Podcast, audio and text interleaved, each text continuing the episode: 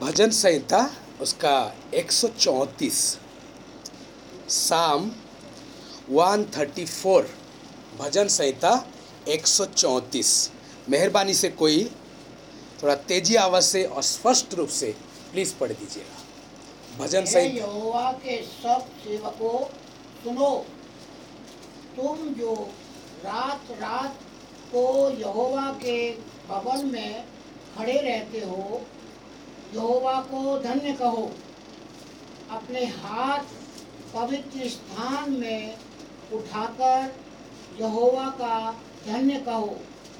यहोवा जो आकाश और पृथ्वी का करता है, वह शियोन में से तुझे आशीष देवे।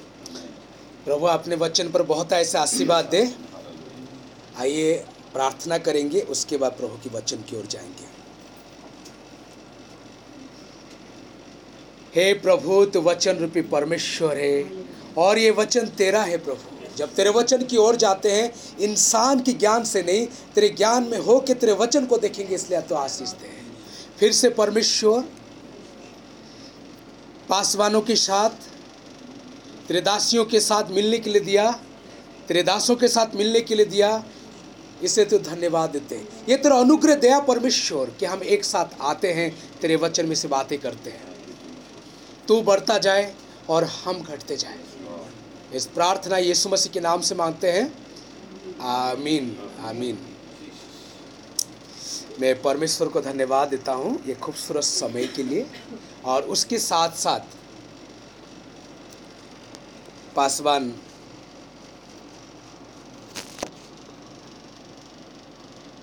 चरण जी को। हाँ बोलो गए और, और ये परमेश्वर के अनुग्रह दया है। हम सब हर महीने एकत्रित होते हैं और प्रभु के वचन में से बातें करते हैं है ना? और प्रार्थना करते हैं दुआ करते हैं उनकी उपस्थिति में आते हैं। ये प्रभु का अनुग्रह दया है। इसलिए आज भी हम एकत्रित हुए हैं। जितने सब प्रभु के वचन को देखेंगे ध्यान से सुनना। और मेरी तरफ़ देखने के लिए कोशिश करना कि प्रभु क्या कहना चाहता है, प्रभु क्या कहना चाहता है। आज जो मेरे शीर्षक है, वो ये है।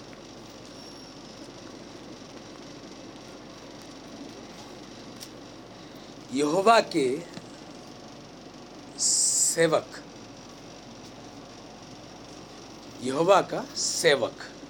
ये है मेरे शीर्षक है, जो आप पहले लाइन में देखते हो, हे यहोवा के सब सेवकों। यहोवा के सेवक। उसके ऊपर ये पूरा भजन क्या कहता है, उसके बारे में थोड़ा चर्चा करेंगे। भजन संहिता बाइबल में सबसे बड़ा पुस्तक है है ना?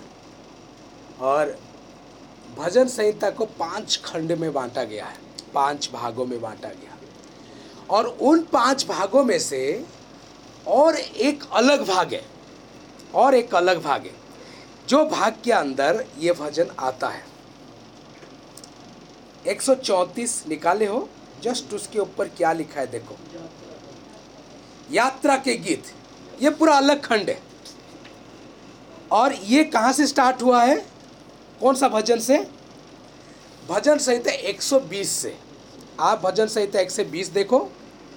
120 121 22 23 24 25 26 27 28 29 30 31 32 33 34 इन सारे भजन जो है, यात्रा का गीत है। यात्रा का गीत इन सारे भजन के ऊपर आपको दिखेगा, यात्रा का गीत है। छोटे छोटे अक्षर में लिखा हुआ यात्रा का गीत है। और यात्रा का गीत के जो आखिरी जो गीत है, उस खंड में से वो भजन संहिता 134 है। और भजन संहिता 134 और किस लिए प्रसिद्ध है? और इसलिए प्रसिद्ध है कि बाइबल में जो सबसे छोटा अध्याय है, वो भजन संहिता 117 है। लेकिन दूसरा छोटा अध्याय जो है, दूसरा छोटा अध्याय, वो है भजन संहिता 134 है। अक्षर के अनुसार, याद रखना। इसलिए प्रसिद्ध है, इसलिए प्रसिद्ध है ये। तब ये भजन में से प्रभु आपके मर्जे, आपको मेरे साथ क्या बातें करना चाहता है? उसके ऊपर हम देखेंगे। हम जितने भी बैठे हैं यहाँ, हम सब हम सब परमेश्वर के दास और दासियाँ हैं, सेवक है, जो सेवा करते हैं। तब प्रभु का ये वचन आपके मेरे बारे में क्या कहता है, क्या कहता है, उसके बारे में थोड़ा सा चर्चा करेंगे। यात्रा का गीत। कौन सा यात्रा के बारे में बात कर रहा? परमेश्वर कौन सा यात्रा के बारे में बात कर रहा कि भजन संहिता का जो कवि है, इस भजन का, कौन सा यात्रा के बारे में बात कर रहा? 120 से लेके 134 के में जितने भी भजन है, ये सारे भजन यात्रा का गीत। तब ये कौन सा यात्रा है?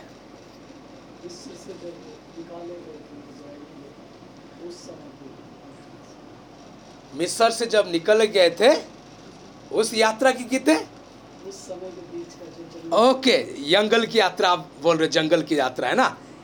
नहीं, उस यात्रा की गीत नहीं है ये। उस यात्रा की गीत केवल एक दो गीत है बाइबल में, और नहीं है। लेकिन यहाँ आप कुछ ज़्यादा गीत देखते और खास करके यात्रा की गीत लिखा हुआ है। वो उस यात्रा की गीत है। व्यवस्था के अनुसार जो नियत पर्व है इज़राइल में बहुत सारे हैं, लेकिन मुख्य तीन पर्व हैं। एक तो कटनी की पर्व है, जिसमें फ़सल काटा जाता है। और एक बटोरने का पर्व है, जो फल बटोरते हैं। और एक फसे की पर्व है। जानते हो? फसे की पर्व है, और उस फसे के पर्व को, उसके साथ दो तीन पर्व जुड़े हुए हैं। क्या है? अखमीरी रोटी की पर्व आता है उसके साथ थोड़ा सा। क्या होता है? खमीर नहीं होना चाहिए घर पे। खमीर होने से क्या होता है? थोड़ा मुलायम होता, मस्त, आराम से खाते हैं रोटी, है ना? अखमीरी रोटी, कोई खमीर नहीं होना चाहिए। किसी खाने में भी नहीं होना चाहिए। और बटोरने का जो फल गिरता है कि आप तोड़ते हो, बटोरते हो, पहला फल उसको लेके प्रभु के पास जाते हो। और काटने का फ़सल जब पक जाता है, आप काटते हो और पहला फ़सल लेके जाते हो। फ़सल काटते हो, प्रभु को धन्यवाद के लिए आप कहाँ जाओगे? प्रभु के भवन में जाओगे। फ़सल बटरते हो फ़सल ये फल कहाँ लेके जाओगे? प्रभु के भवन में लेके जाओगे धन्यवाद देने के लिए। और ये आखिरी रोटी की पर्व में क्या करने जाओगे? कि हम दुख में थे मिस्र में। प्रभु ने हमें क्या किया है? छुटकारा दिया है। और उस दुख को याद करते हुए और परमेश्वर की छुटकारा को याद करते हुए उस पर्व को पालन करने के लिए प्रभु की उपस्थिति को जाते हो। बीस साल से सारे इसराइल के पुरुष इन तीन पर्व में अपने अपने घर से निकल के यहोवा के भवन में पहुँचना अनिवार्य है। कोई रह नहीं सकता। सबको जाना ही है, क्योंकि परमेश्वर की उपस्थिति में क्या करना है? आनंद मनाना है। परमेश्वर की उपस्थिति में आनंद मनाना है। प्रभु को धन्यवाद देना है। इसलिए सबको जाना है। इसलिए वो जो यात्रा करते अपने घर से निकल के यहोवा की भवन की ओर। यहोवा की भवन कहाँ बना हुआ है? कहाँ बना हुआ है? तो में इतना आत्मिक नहीं हूँ लेकिन ये ये जो भवन के बारे में बात कर रहे हैं जो लेके जाते हैं कहाँ बना हुआ है? किसने बनाया? तो ये- बनाया। हाँ। सुलेमान ने बनाया। कहाँ है ये? इजराइल में है। हाँ इसराइल में है लेकिन कोई पर्टिकुलर जगह तो होगा। ये मोरिया पर्वत में कहा? मोरिया पर्वत। मोरिया पर्वत। की जो बातें करते हो पहले कहाँ आता है ये? ये अब्राहम की समय आता है। जब मोरिया पर्वत को प्रभु कहता है अब्राहम तू कहाँ है? प्रभु मैं यहाँ हूँ। जिसको तू प्यार करता, ज़्यादा प्यार करता तुरे इकलौता बेटा ईसा को लेके कहाँ जा? मौर्या पर्वत लेके जा। मेरे लिए क्या करके चढ़ा? बलिदान नहीं होम बलि करके चढ़ा। सवेरे सवेरे उठता जाता है मौर्या पर्वत को। उसके बाद यहाँ बनाता है सोलोमन राजा। और वो उस खलियान है जो योब्यूसियो से दाऊद ने खरीदा था। उस जगह में मोरिया पर्वत को, मोरिया पर्वत में बनाया गया परमेश्वर का मंदिर कितने साल लगा था बनाने के लिए? सात साल। कितने? सात साल। राजा सलोमन अपने राज दरबार बनाने के लिए तेरह साल लगाया था और परमेश्वर की भवन बनाने के लिए सात साल लगाया था। और चोखा सोना से, पूरा चोखा सोना, क्योंकि पच्चीस हज़ार किलो हर सालाना सोना आता था उसके उसके राज दरबार में। पच्चीस हज़ार किलो सोना। मुझे तो कभी कभी लगता उनकी रानियाँ ढक जाते थे। हैं? एक हज़ार रानियाँ? आप सोचो। पच्चीस हज़ार किलो सोना, कितने साल शासन किया उन्होंने? चालीस साल शासन किया। आप सोचिए। और बाइबल ये कहता है अपने राज्य में बाबिलोन से लेके फरात नदी तक मिस्र की हर बालू, हर पत्ते को उन्होंने रिसर्च किया। और अपने पूरे राज्य में ये सोने को और चांदी को मिट्टी की तरह बना दिया था। और चोखा सोना लगाया है अपने सबसे ज़्यादा धार्मिक स्थल, सबसे ज़्यादा अमीर स्थल, सबसे ज़्यादा परमेश्वर की उपस्थिति वाली जगह। और वो जगह को परमेश्वर चाहता है कि साल में तीन बार इसराइल के समस्त पुरुष वहाँ क्या करेंगे? आएँगे और प्रभु की उपस्थिति में बैठेंगे और उनकी उपस्थिति में क्या करेंगे? आनंद बनाएँगे और परमेश्वर को धन्यवाद देंगे। जो अपने घर से निकलते हैं और वहाँ से अपने घर तक जाते हैं इसलिए ये यात्रा का गीत है। सब लोग आ रहे हैं। ध्यान से सुनना भी सब लोग आ रहे हैं। आप जो प्रेरितों की पुस्तक दो अध्याय को पढ़ते हो, क्या मिलता उधर? पेंटिकोस्ट के दिन में कितने भाषावादी लोग हैं वहाँ? बारह भाषावादी लोग हैं अलग अलग देश से आए हुए पेंटिकोस्ट के दिन में। ये इसराइली नहीं है? इसराइल लोग हैं, वो बाहर देश आए हैं, क्योंकि बाहर देश उनको लेके चले गए हैं, वहाँ जाके रह गए और उसके बाद पर्व मनाने के लिए क्या करते हैं? आते हो। समझते हो? आते हैं। तीन बार साल। अभी हम भजन संहिता चौंतीस को देख रहे हैं। क्या लिखा है? हे यहोवा के सब सेवको, तुम जो रात रात यहोवा के भवन पे खड़े रहते हो, यहोवा को क्या करो? धन्य कहो। ये कौन है यहोवा के भवन में खड़े रहते हैं? कौन है उनको खड़ा करने के लिए? कौन खड़ा किया उनको? ये वो लोग हैं। लेवी है, लेवी। और लेवी के जो गोत्र है, सबको जिम्मेवारी अलग अलग दिया गया है। एक म्यूज़िक बजाएगा प्रभु के लिए, एक मंदिर को धोएगा, साफ़ सुथरा करेगा, और एक जो भी आवश्यक चीज़ें हैं, रोज़ाना उसको रखेंगे, रोटी हो, बलि चढ़ाना हो, याजक तो बलि करता है, लेकिन ये काटने पीटने इनके काम है। और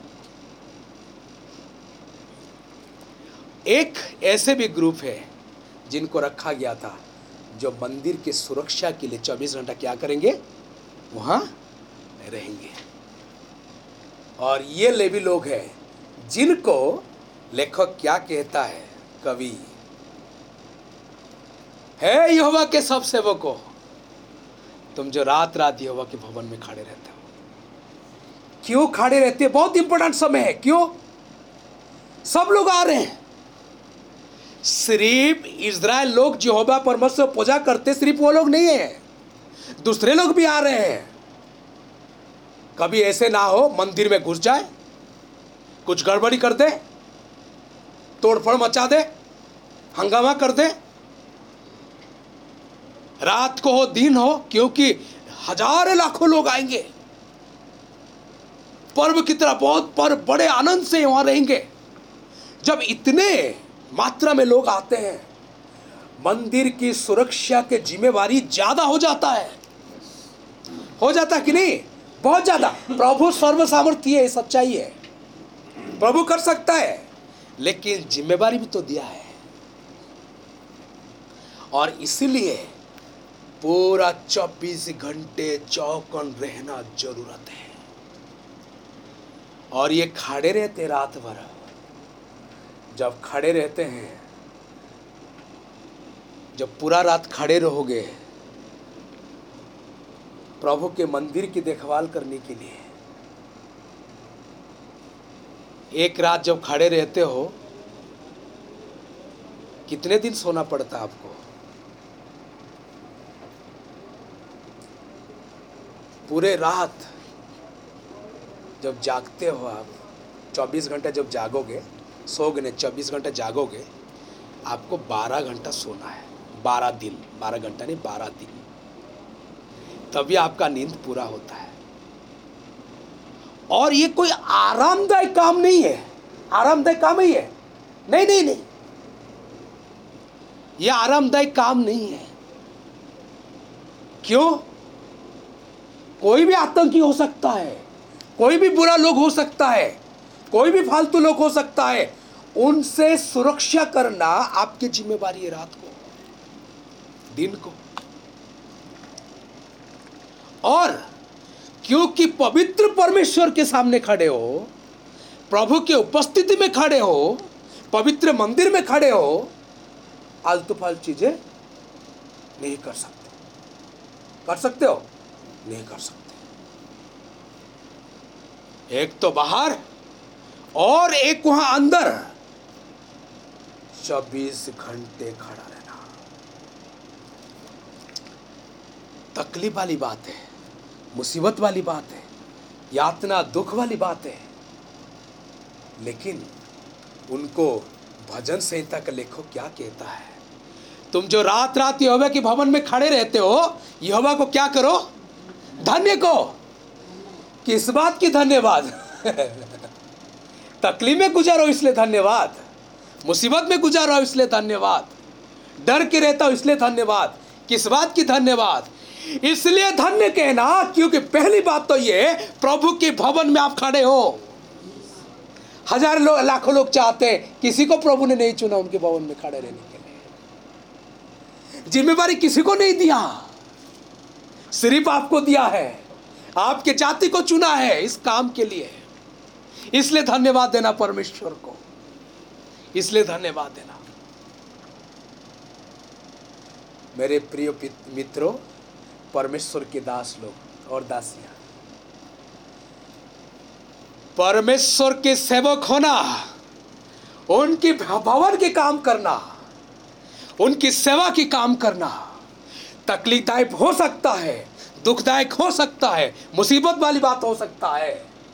लेकिन उसके साथ साथ हर बार धन्यवाद देने वाली बात होगा। क्यों? क्योंकि उसको, वो आपको मुझे अपने काम के लिए चुना है। अपने मंदिर में आपको मुझे खड़ा करता है। अपने उपस्थिति में आपको मुझे खड़ा करता है। उससे बड़ा आनंददायक बात और कुछ भी नहीं है। उससे बड़ा खुशी की बात और कुछ भी नहीं है। इससे बड़ा जिम्मेवारी और कुछ भी बड़ा बात नहीं है। आपको, मुझे आपके मेरे परमेश्वर अपने काम के लिए अपने पास रखा है।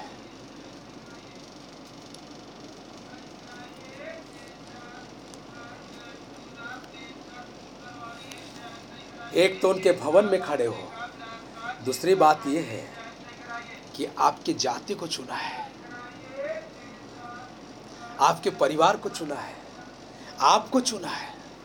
इसलिए धन्य देना, धन्यवाद कहना। जब मिस्र से आते इजरायली बीस अध्याय में मूसा परमेश्वर के पास जाता है, पहाड़ के ऊपर। चालीस दिन रहता है। और चालीस दिन रहने के बाद यहाँ हारून लोगों साथ मिल के बछड़ा बनाते हैं, पूजा करते हैं। तब प्रभु मूसा को कहता है तो जिनको लेके आप देख क्या कर रहे हो? वो जाता है, मूसा बहुत गुस्सा करता है। जो बछड़ा को, जो पत्थर का दो तख्तिया मिला था, उनको लेके आता, तोड़ता है। और जो बच, बछड़ा उन्होंने बनाए थे सोने के, उसको राख बनाता है, जला के। और पानी करता है, पानी बनाता है और उसको पिलाता है लोगों को। इस समय घटना होता है। लेवी जाति परमेश्वर कहता है, मेरे तरफ़ कौन हो तुम में से? लेवी जाति के लोग जाते हैं, पूरा अंदर जाते हैं, बर्छा लेके आते हैं। जितनों को चाहे, उतनों को मारते हैं उस दिन।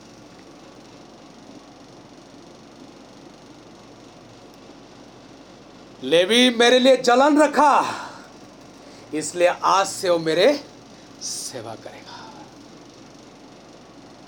जब कानन देश में आप आते हो, सबका एक एक भाग है, लेकिन लेवी का कोई भाग नहीं होगा, इसलिए उसका लेवी का भाग नहीं होगा, क्योंकि उसका भाग में हो। जब यहोवा आपके मेरे भाग है, यहोवा अपने काम में आपको मुझे रखा है, अपने भवन में खड़े होने के लिए आपको मुझे जिम्मेवारी दिया है, उससे बड़ा धन्यवाद की बात क्या हो सकता है? आप और मैं कोई पवित्र काम नहीं किए थे जिसके वजह से आपको मुझे जिम्मेवारी दिया गया है। इसलिए जिम्मेवारी नहीं दिया गया था कि हमने बीटीएच किए एम टी एच किए एमडिव किए पीएचडी किए। नहीं नहीं नहीं ऐसे पीएचडी एमटी एच और एमडिव करके बहुत घूम रहे रास्ते में अलग अलग काम करते जाके इसलिए नहीं दिया गया था। लेकिन सिर्फ़ प्रभु, अपने दया, अपने करुणा, अपने प्रेम के कारण आपको मुझे अपने लिए चुना है। और अपने सेवा में रखा है, अपने मंदिर की जिम्मेवारी दे रखा है। जब मंदिर की हम बातें करते हैं, तीन मंदिर बाइबल में एक तो जो मोरिया पर्वत है वो मंदिर, दूसरा तुम परमेश्वर के मंदिर हो, जो आपके मेरे शरीर और तीसरा डायरेक्ट नहीं है, लेकिन इनडायरेक्ट है। वो है परिवार, जो आप और मैं घर में रहते हैं। ठीक है? ये घर की जिम्मेवारी, शरीर की जिम्मेवारी, परिवार की जिम्मेवारी, और परमेश्वर की भवन, जिसमें परमेश्वर के लोग आते हैं, सेवा होता है, स्तुति महिमा होता है, उस घर की जिम्मेवारी आपको मुझे सौंपा गया है। इसलिए मेरे प्रियो, परमेश्वर को धन्यवाद देना चाहिए। तकलीफ़ ज़रूर है। शारीरिक तकलीफ़ हो सकता है, क्योंकि रात रात ये भवन में खड़ा रहना पड़ता है। नींद कम आ सक, नींद कम हो सकता है। लेकिन प्रभु को धन्यवाद देना चाहिए। क्योंकि आपको मुझे ये जिम्मेवारी सौंपा गया है। आप पर में परमेश्वर के मंदिर है। मंदिर है ना? ऐसे चर्च में बहुत सारे मंदिर हैं जिनके जिम्मेवारी आपको मुझे सौंपा गया उस परमेश्वर के भवन के अंदर ऐसे बहुत से शरीर है। जो एक एक मंदिर है, जिनके जिम्मेवारी आपको मुझे सौंपा गया है। ये जो गुरुदायित्व दिया गया है, वो छोटा नहीं है, वो बड़ा है, वो बड़ा है। इसलिए, जब आप और में चलते फिरते हैं, परमेश्वर के मंदिर को लेके जाते हैं। इसलिए, ये जिम्मेवारी बहुत बड़ा जिम्मेवारी है। दुनिया बहुत बुरा है। लोग बुरे हैं। लेकिन इन समय ये जिम्मेवारी प्रभु जो आपको मुझे दिया गया है, इसलिए परमेश्वर को ज़रूर धन्यवाद कहना। प्रभु को धन्यवाद कहना। प्रभु को धन्यवाद कहना। क्योंकि ये जिम्मेवारी आपको मुझे सौंपा गया है। दूसरी बात है पहले बात है कि तकलीफ़, मुसीबत में भी प्रभु को धन्यवाद देना जिम्मेवारी के कारण। दूसरी बात है, समर्पित हो के प्रभु को धन्यवाद देना। क्या है? समर्पित हो के प्रभु को धन्यवाद देना। क्या लिखा है? अपने हाथ पवित्र स्थान में उठाकर यहोवा को धन्य कहो।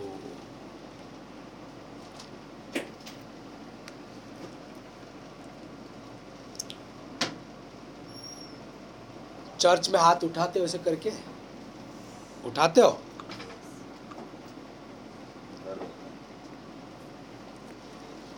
उठाते हो? क्यों उठाते हो? आप बोलिए, आप क्यों उठाते हो हाथ? कोई बात नहीं गलत हो गया हो गया। क्या हो गया? प्रभु की महिमा के लिए। और कितने उठाते? बाबू आप भी उठाते हो? बोलो। परमेश्वर को आदर देने के लिए उसकी महिमा करें। ओके उन्होंने सेम चीज़ें बोला।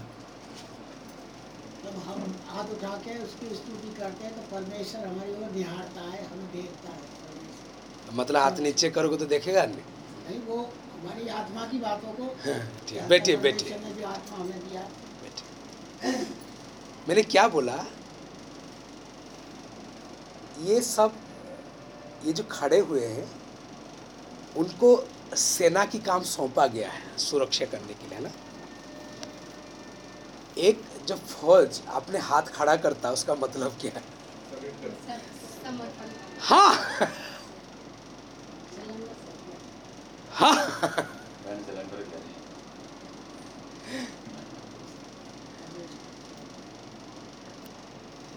संपूर्ण समर्पण। संपूर्ण समर्पण। मैं यहाँ जो खड़ा हूँ, मेरा नहीं हूँ मैं। मैं तेरा हूँ। समर्पण जो करता है, चाहे तू गोली मार, चाहे तू बचा बाँध के ले जा, जो कुछ जेल में डाल दे। यही तो है। जब हाथ खड़ा कर रहा है, कहो रहे के अपने हाथ उठा के योबा को, धन्य को बिना समर्पण में कोई धन्यवाद की बातें लागू नहीं है। आपको ये लग रहा होगा, मैं धन्यवाद दूँगा, स्तुति महिमा करूँगा। समर्पण ही नहीं प्रभु के प्रति। क्या लागू होगा वो चीज़ें? प्रभु की स्तुति महिमा होगा? नहीं होगा, कुछ भी नहीं होगा। कुछ भी नहीं होगा। कितने समर्पित है आप?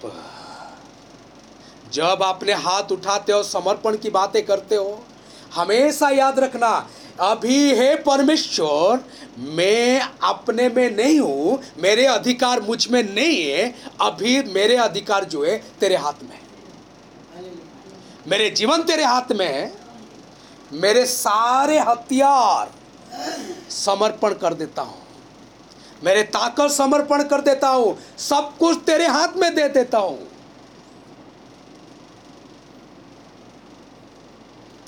तभी आप प्रभु को धन्यवाद करते हो, लागू होता है। नहीं तो लागू नहीं होगा। तभी धन्यवाद लागू होता है। हे इसराइल, सुन। यहोवा परमेश्वर एक ही है। यहोवा ही परमेश्वर है। तो अपने सारे मन, सारे प्राण और सारे शक्ति के साथ उसे प्रेम रख। जब आप बलि पशु को लेके आते हो ले व्यवस्था में, क्या होता है? बलि पशु को लेके आते हो? होम बलि की बातें करते, ध्यान रखना, क्योंकि पहला जो ले व्यवस्था में एक से सात तक बलिदान के ऊपर है। और पहला जो बलि के बारे में बातें करता है, वो है होम बलि। और अब्राहम को होम बलि चढ़ाने के लिए बोला गया था उसके बेटे को। अभी ध्यान से सुनना, क्योंकि ध्यान से नहीं सुनोगे इधर उधर हो जाएगा। बलि पशु को लेके आते हो और उसको क्या करते हो? मारते हो। याजक नहीं मारता। बहुत लोग याजक मारता, मारते बोलते नहीं, वो जो लेके आता वो खुद ही मारता है। ठीक है? आप पहला अध्याय पढ़ोगे तो पता चलेगा। पाँच नहीं तो सात आए थे। आप लेके आते हो, मारते हो और उसके बाद याजक लोगों को लेके जाता है, छिड़कता है, पर्दे में और इधर उधर। और उसके बाद उसके चमड़े को उतारते हो और उसके आंतड़ियों को उतारते हो। उसके सर और पाँव को अलग करते हो और इस सबको क्या करते हो? सब कुछ अच्छा से धोते हो। होम बलि की बात करता हूँ मैं, बात कर रहा हूँ, पाप बलि की नहीं है। पाप बलि उसके नीचे अलग बातें हैं। सब धोते हो और सारे चीज़ें टुकड़े टुकड़े टुकड़े टुकड़े करके वेदी के ऊपर रखते हो। और उसके बाद याजक आग देता है, आग लगाता है। और आप वहाँ खड़े रहते हो और आप देखते हो आपके सामने, आँखों के सामने वो सब कुछ जल के राख हो जाता, भस्म हो जाता। तब आपके बलि ग्रहण योग्य हुआ प्रभु क्या कहता अब्राम को? तू अपने इकलौते बेटा, जिसको तू प्यार करता, वही उस ईसाक को लेके मोरिया पर बच जा और मेरे लिए क्या कर तू? होम बलि करके चढ़ा। इसका मतलब क्या हुआ? तू लेके जा, तू मार अपने हाथों से। और उसको टुकड़ा टुकड़े कर, उसके सर को धो, उसके पाँव को धो, उसके आंतड़िया को धो, उसके सारे चीज़ टुकड़े टुकड़े करके बेदी के ऊपर सजा के रख और आग जला और तेरे आँखों के सामने तेरे बेटा भस्म होना चाहिए। तभी मुझे लगेगा तो अपने बेटे से मुझे ज़्यादा प्यार करता है। और मैं तो कुछ नहीं था, परमेश्वर, तूने मुझे दिया है और तू ले रहा है। तेरे से ज़्यादा मैं अपने बेटे को प्यार ही नहीं कर सकता। वो इंसान आता है अपने बेटे को लेके और तैयार हो जाता है अपने बेटे को मारने के लिए, क्योंकि वो संपूर्ण समर्पित था।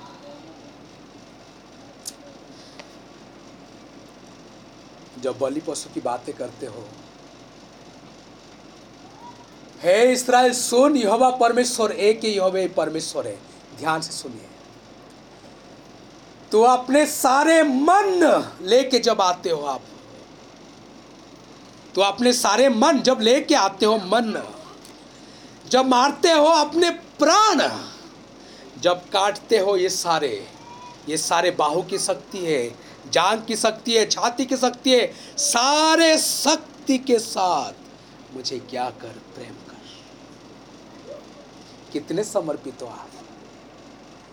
क्या आपकी मन प्रभु के चरणों में है, समर्पित है? क्या आपके प्राण जीवन समर्पित है? क्या आपकी सारे शक्ति समर्पित है? ना, अभी भी बाहु शक्ति आप दिखा रहे हो।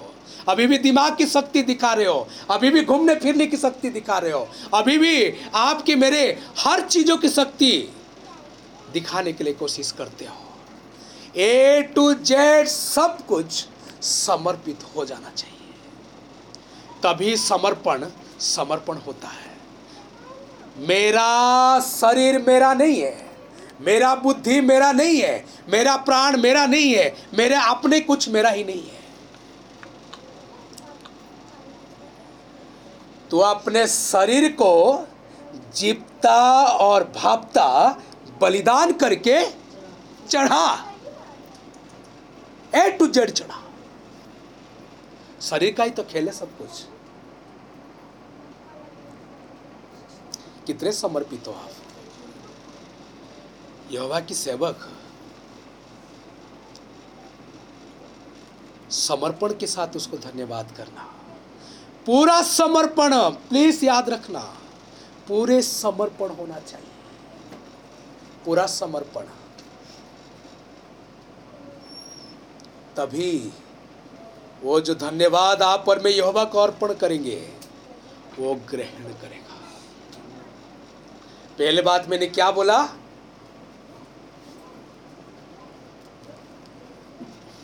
तकलीफ़, मुसीबत में यहोवा को धन्यवाद देना।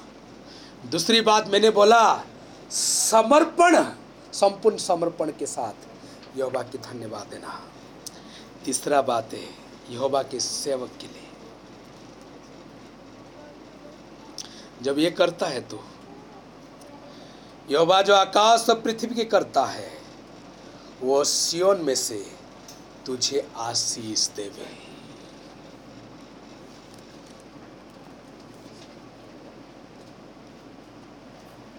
हम तकलीफ़ मत, तकलीफ़ में, मुसीबत में, प्रभु की उपस्थिति में जिए।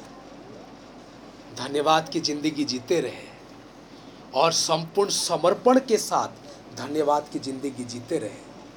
क्या प्रभु आपको मुझे आशीष नहीं देगा? देगा ना? पक्का देगा? पक्का देगा।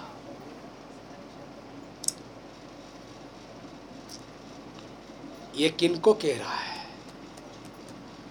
जो खड़े हैं, कहाँ खड़े हैं? प्रभु के भवन में खड़े हैं।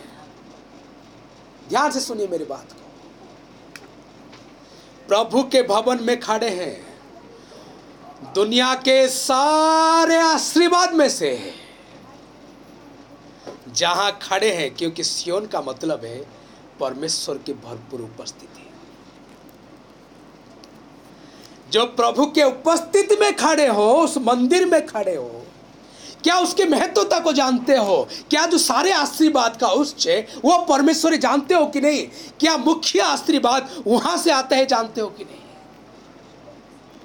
हाँ बाहर की जो लोग हैं अपने अपने फ़सल लेके आ रहे अपने अपने फ़सल लेके आ रहे क्योंकि कि उनके ज़मीन में अच्छा फ़सल हुआ, प्रभु को धन्यवाद देने के उनके खेतों में अच्छा फल हुआ, फल लेके आ रहे कि आपको तो नहीं लग रहा है? अरे प्रभु उनको ज़्यादा आशीर्वाद दे रहा है। मैं सेवक को, मेरे पास तो कोई आशीर्वाद नहीं है। और ये कहना चाहता है परमेश्वर, ध्यान से सुनिए सब। उन सारे आशीर्वाद से बढ़कर, सियोन में से जो आशीर्वाद आता है, वो सबसे बड़ा आशीर्वाद है।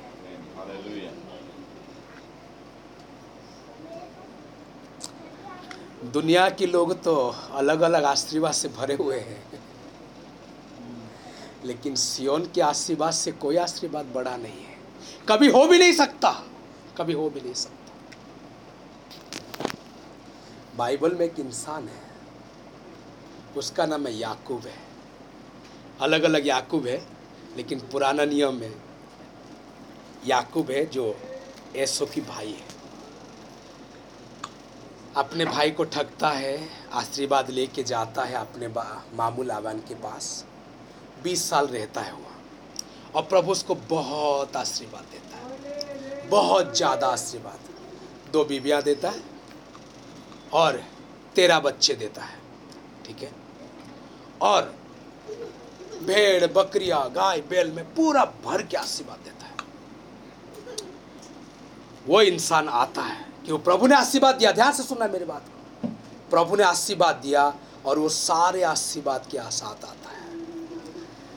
यवक नदी पहुँचता है। उसको मालूम चलता है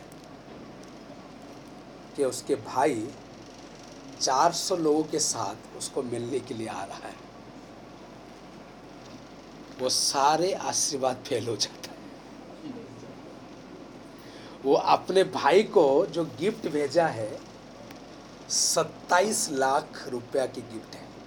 मैं टोटल हिसाब कर रहा था, आज के संदर्भ में, सत्ताईस लाख रुपया टोटल हो रहा है। जितने भी, बकरी आज की कितने दाम हो सकता है, शहर में कितने, गाँव में कितने, मैं उसके हिसाब से डिटेल हिसाब कर रहा था कि सत्ताईस लाख रुपया की गिफ्ट है। आप सोचो लगभग 27 लाख रुपया की गिफ्ट देने के बाद भी इतने आशीर्वाद में पूरे क्या कमी था और क्या आशीर्वाद की ज़रूरत था उसको? फिर भी कहता है, तू मुझे आशीर्वाद नहीं देगा तो नहीं छोड़ूँगा। अरे, क्या दू तुझे? और चार पाँच बीवियाँ दे दू? हैं? और बीस तीस बच्चे दे दू? क्या चाहिए तुझे? नहीं तो आशीर्वाद देगा, नहीं छोड़ूँगा। आशीर्वाद चाहिए? ये ले आशीर्वाद क्या दिया आशीर्वाद? एक तो उसको ईजा मारा जांग में। वो लेंगड़ा होकर चला जीवन भर। दूसरा चीज़ है, तेरे नाम इज़राइल होगा। जो ठग था तेरे नाम आज तक, वो ठग नहीं रहेगा। अभी मेरे साथ तूने युद्ध किया है, इसलिए परमेश्वर के साथ युद्ध तेरे ऐसे होगा। इसका मतलब है, तू सॉलिड बनेगा। आज से तुझे डर भय नहीं होगा। अच्छे खस्से मतलब हैं हट्टे कट्टे इंसान। सोचो, जो डर रहा था, आज आशीर्वाद ले, मिला, लेकिन लेंगड़ा है, डर नहीं रहा। आशीर्वाद कहाँ से आया है? सियोन में से आशीर्वाद आया है। ये सारे आशीर्वाद में से मेरे प्रियो, सियोन का आशीर्वाद मुख्य आशीर्वाद है। मेरे बेटी का उदाहरण हर बार देता हूँ मैं, कि बाप को थोड़ा बेटी प्यारी हो जाती है। ज्वालेहड़ी मार्केट गए थे हम, दो साल पहले। ज्वालेहड़ी मार्केट गए हैं। आप एंट्री करोगे मेन गेट से राइट को दो तीन दुकान छोड़ के पूरा खिलौना की दुकान है। लोग भीड़ है भीड़ होते हैं वहाँ, भीड़ है। तो खिलौना देख के मेरी बेटी, मुझे ये चाहिए चाहिए, रोने लग गए। और बुरी तरह रोती है चिल्ला के बोला, नहीं देंगे, नहीं, अभी नहीं देना बाबू, नहीं खड़े होके रो रही थी, अभी लेट के रोने लगी। पूरा लेट गए, ऐसे ऐसे करके पूरा रोल रोल तब मैंने मेरे बीवी को इशारा किया। बोला, पाँच कदम आगे जाओ। इसको तुझे देख, दिखना नहीं चाहिए। वो पाँच कदम आगे चली गई। बोला तो आप चले जाओ, जहाँ उधर खड़े रहना। मैं पाँच कदम पीछे, लोग भीड़ है। मेरे बेटी के ऊपर नज़र रख रहा हूँ मैं। लोटपोट पूरा ज़मीन में, मुझे चाहिए चाहिए, नहीं तो नहीं तो पूरा रोल रहा मतलब बीच बीच में देख देख के तो रोएगी ना? नहीं देख के रोएगी? क्योंकि पैसा देने वाले खड़े तो बीच में लोड रो रही पूरी तरह, ऐसे लग रहा था, इसका ही दुनिया सब कुछ है। इसको छोड़ के वो जी नहीं सकते। एक बार देखी रो के मम्मी नहीं है। इधर देखी पापा नहीं। जो उसको लग रहा था सब कुछ दुनिया है वो। एक मिनट के बाद उसको लगा वो कुछ भी नहीं है। क्यों? ये लग गया था, मेरे पापा सब कुछ ही मेरे लिए मैं यही कहना चाहता हूँ। जब एक पास्टर हो के प्रभु के दास हो के मेरी बात ध्यान से सुनना। हर बात ये बात जब मैं कहता हूँ, मेरे आंस, आँखों में इसलिए आँसू आते हैं। लोग बहुत सी चीज़ों में इतना भागे हुए आज। और जो मुख्य आशीर्वाद है, हमारी जो पिता है, वो आशीर्वाद आपके मेरे जीवन में बहुत ऐसे दिखाई नहीं देता है। दूसरे चीज़ें आपको मुझे दिखने लगता है। जब तक वो प्रभु नहीं है कुछ भी नहीं है। कुछ भी नहीं है। मेरी बात हमेशा याद रखना। वो है। तो सारे आशीर्वाद के मायने पता चलेगा आपको। और वो नहीं है, सियोन में से आशीर्वाद नहीं मिल रहा आपको। मेरे घर में फ्रिज है तो सियोन में से आशीर्वाद होना चाहिए। ना कि इधर उधर मार के आशीर्वाद होना चाहिए। बहुतों के जीवन देख के इतना दुख लगता है। शायद वो प्रभु को भूल चुके हैं। और आशीर्वाद के पीछे पड़े हैं जिनको लगता है। सिर्फ़ यही चीज़ें उनकी दुनिया बन चुका है और प्रभु उनसे बहुत ऐसे दूर है। क्या लिखा है? यहोवा जो आकाश और पृथ्वी का करता है सियोन में से तुम्हें आशीर्वाद देगा। आकाश जिसका है, पृथ्वी जिसका है, उसके पास क्या कमी है? पहला दिन क्या बनाया परमेश्वर ने? ज्योति बनाया। दूसरे दिन क्या बनाया? परमेश्वर ने आकाश बनाया। तीसरे दिन क्या बनाया? परमेश्वर ने पृथ्वी बनाया। चौथे दिन सूर्य, चंद्रमा, तारागण, ग्रह नक्षत्र को बनाया। पाँचवें दिन आकाश में चिड़ियों को, समुद्र में मछलियों को बनाया। और छठवा दिन पशुओं को बनाया और इंसान को बनाया। आकाश और पृथ्वी का करता है। उसके पास सब कुछ है देने के लिए। सब कुछ है देने के लिए। आप बोलोगे, हे प्रभु, मुझे ज्योति चाहिए। ले ज्योति, क्योंकि मैंने बनाया है, मेरा है। मुझे आकाश में कुछ चाहिए, ले, क्योंकि मेरा है। पृथ्वी से कुछ चाहिए, मेरा है, ले। पक्षियों में से चाहिए, पशुओं में से चाहिए, जल में से चाहिए, कि धरती में से चाहिए, कि इंसानों में से चाहिए। क्योंकि मैंने सब कुछ बनाया है, तुझे जो कुछ चाहिए, मैं तुझे आशीर्वाद दूँगा। मैं तुझे आशीर्वाद दूँगा। चिंता मत करना, क्योंकि मेरा सब कुछ है। मेरा सब कुछ है। लेकिन मेरे प्रिय, इस बात को याद रखना प्रभु ये कहना चाहता है। ये सारे आशीर्वाद अच्छी बात है। ये तो सारे देखने वाली आशीर्वाद है।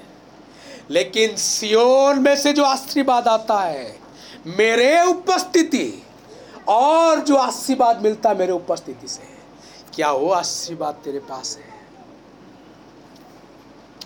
और वो नहीं है। तो सब कुछ व्यर्थ है। हे यहोवा के सब सेवकों, वो आशीर्वाद आपके मेरे जीवन में होना ही चाहिए। वो प्रभु हमेशा आपके मेरे जीवन में होना चाहिए। हे प्रभु, हम तेरे खातिर अपने माँ, बा, भाई, बहन, धन, दौलत, घर द्वार सब कुछ छोड़ के आए। हमें क्या मिलेगा? जो मेरे खातिर अपने माँ बाप भाई, बहन, घर द्वार, धन, दौलत, बच, बाल बच्चों को छोड़ के आया। इस समय में सब कुछ बहुगुणा मिलेगा और आने वाले समय में अनंत जीवन मिलेगा। सियोन में से आशीर्वाद मिला है क्या? नहीं मिला है। तो सोचने वाली बात है क्या रोज उनकी उपस्थिति को अनुभव करते हैं? सोचने वाली बात है। तीन बातों को हमने देखा है। पहले बात तो है, सेवा में तकलीफ़, मुसीबत है, लेकिन प्रभु को धन्यवाद देना क्योंकि आपको मुझे चुना है। दूसरी बात है, पूरा समर्पण के साथ प्रभु को धन्यवाद देना, सेवा में। हवा हवाई में धन्यवाद देना मत। बहुत लोग हवा हवाई में धन्यवाद देते हैं, चिल्लाते रहते धन्यवाद देते और तीसरी बात है, सियोन से आशीर्वाद पाए क्या? नहीं पाए तो आपको मुझे सोचना चाहिए। और वही परमेश्वर मनुष्य रूप लेके आया कि आप और मैं उसको दिल में धारण कर सकते हैं, दिल में बैठा सकते हैं, और यीशु मसीह उससे बड़ा अच्छी बात कुछ भी नहीं। प्रभु आपके मेरे साथ रहे। आइए सब आँखें बंद करेंगे और प्रार्थना करेंगे। सब अपने आँखें बंद करेंगे, प्रार्थना करेंगे। हे प्रभु, राजाओं की राजा, सच्चा जीवन महान और पवित्र परमेश्वर, हम तेरे धन्यवाद देते, तू हमारे साथ बातें किया। तू बहुत प्यारा है, बहुत अच्छा है सच्चा परमेश्वर। सेवक होने के मायने को समझने के लिए प्रभु। तू हमें समझा, इसलिए धन्यवाद देते हैं। प्रभु, एक अच्छा धन्यवादी की जीवन, एक अच्छा समर्पण की जीवन, एक अच्छा आशीर्वाद से पूर्ण जीवन जो केंद्र हो। ऐसे हो के जीवन में आगे बढ़ेंगे, इसलिए आशीष दे महिमा तू पा, स्तुति तू पा तू बढ़ता जाए और हम घटे। जितने जन तेरे वचन को सुने हैं परमेश्वर सबके जीवन में लागू होते जाए। इस प्रार्थना यीशु मसीह के नाम से मानते हैं। आमीन। आमीन। बहुत ऐसे